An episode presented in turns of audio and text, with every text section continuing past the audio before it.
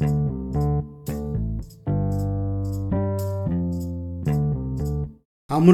అనంత కథ రచన తాత మోహనకృష్ణ కథాపటనం మల్లవరపు సీతారాం కుమార్ ఆనంద్ హడావిడిగా బ్యాగ్లో బట్టలు సర్దుతున్నాడు. వారం మునుపు ఢిల్లీకి ట్రైన్ బెర్త్ రిజర్వేషన్ చేసుకున్నాడు. పెద్ద కంపెనీలో సాఫ్ట్వేర్ జాబ్ వచ్చింది.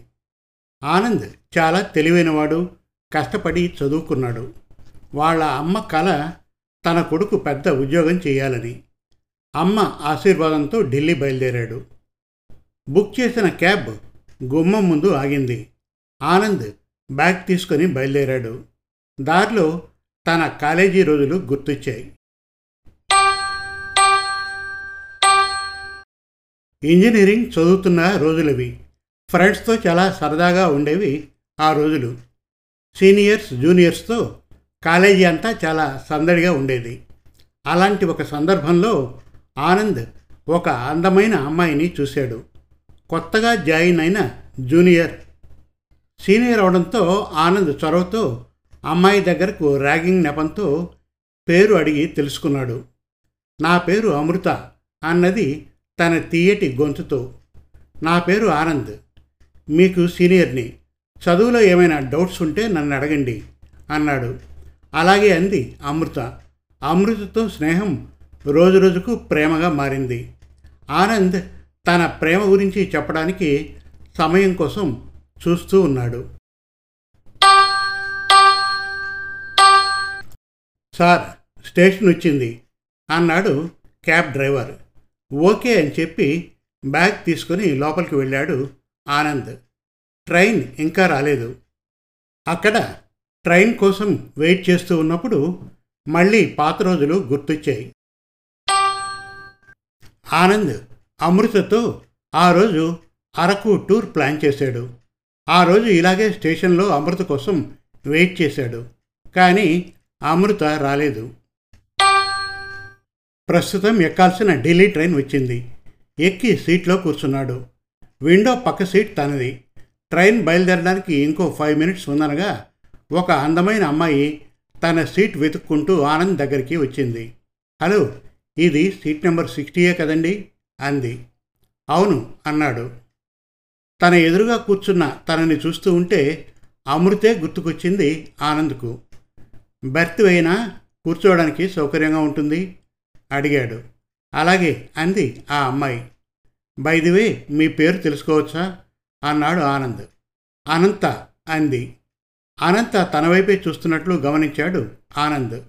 అనంత ఏదో ఆలోచిస్తూ ఉంది. ఈ అబ్బాయిని ఎక్కడో చూసినట్టు ఉంది అనుకుంది. మీ పేరేమిటండి? అడగడం మర్చిపోయాను అంది. ఆనంద్ అన్నాడు. ఢిల్లీలో జాబ్ జాయిన్ అవ్వడానికి వెళ్తున్నాను అన్నాడు. ఈలోపు టీసీ వచ్చి టికెట్ అడిగాడు. టికెట్ ఆఫ్లైన్లో తీసుకోవడం చేత ఆమె టికెట్ కోసం వెతికింది. టికెట్ చూపించు అన్నాడు టీసీ. మర్చిపోయానంది అనంత. ఫైన్ కట్టు లేకపోతే నెక్స్ట్ స్టేషన్లో దిగిపో అన్నాడు. ఎదురుగా ఉన్న ఆనంద్ నేను హెల్ప్ చేయనా అనంత్ గారు? అన్నాడు. నా బ్యాగ్ దారిలో పోయిందండి. ఫైన్ కట్టడానికి డబ్బులు కూడా లేవు అంది అనంత. నేను కడతానని ఆనంద్ ఫైన్ కట్టేశాడు. థ్యాంక్స్ ఆనంద్ గారు అంది అనంత. ఇట్స్ ఓకే అన్నాడు ఆనంద్. వెంటనే ఐ లవ్ యూ అంది అనంత. షాక్ కొట్టినట్లు అయింది ఆనంద్కు. నాకేమీ అర్థం కాలేదు మీరు ఏమన్నారో అన్నాడు. ఐ లవ్ యూ నంద్ అన్నది అనంత మళ్ళీ. నన్ను నంద్ అని పిలిచేది అమృత మాత్రమే. నీకు అమృత ఎలా తెలుసు? ఇంత పరిచయంలోనే నాతో లవ్వా? అన్నాడు ఆనంద్. మీరు నాకు ఇంతకు ముందే తెలుసు చెప్పింది. ఎలా? నేను ఒకసారి అక్క డైరీలో మీ ఫోటో చూశాను. ఫోటో వెనక నంద్ అని రాసుంది. మా అక్క మీకు బాగా తెలిసిన అమృత. ఇప్పుడు అమృత ఎక్కడుంది? ఆ రోజు మిమ్మల్ని కలవడానికి స్టేషన్కి బయలుదేరింది అక్క. దారిలో క్యాబ్కు యాక్సిడెంట్ అవడం చేత హాస్పిటల్లో జాయిన్ చేశారు. అక్క చనిపోయే ముందు నాతో మీ గురించి చెప్పింది. మీ ఫోటో తన డైరీ చదవమని చెప్పింది. ఇది విన్న ఆనంద్ కంట్లో నీళ్ళు తిరిగాయి. అమృత కాలేజీ మారిందని ఎవరో చెప్పారు.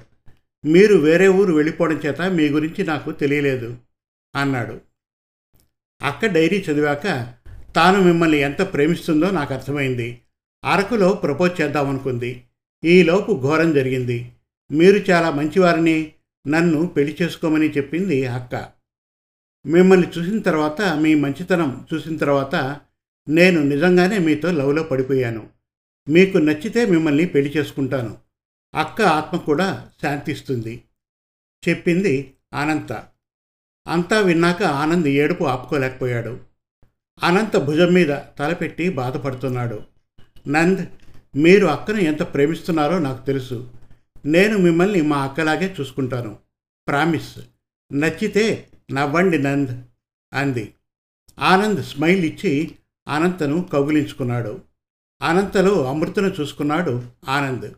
ఇద్దరూ పెళ్ళి చేసుకుని జీవితాంతం హ్యాపీగా ఉన్నారు. సమాప్తం. మరిన్ని చక్కటి కథల కోసం కవితల కోసం వెబ్ సిరీస్ కోసం మన Telugu Kathalu dot com visit చేయండి. Thank you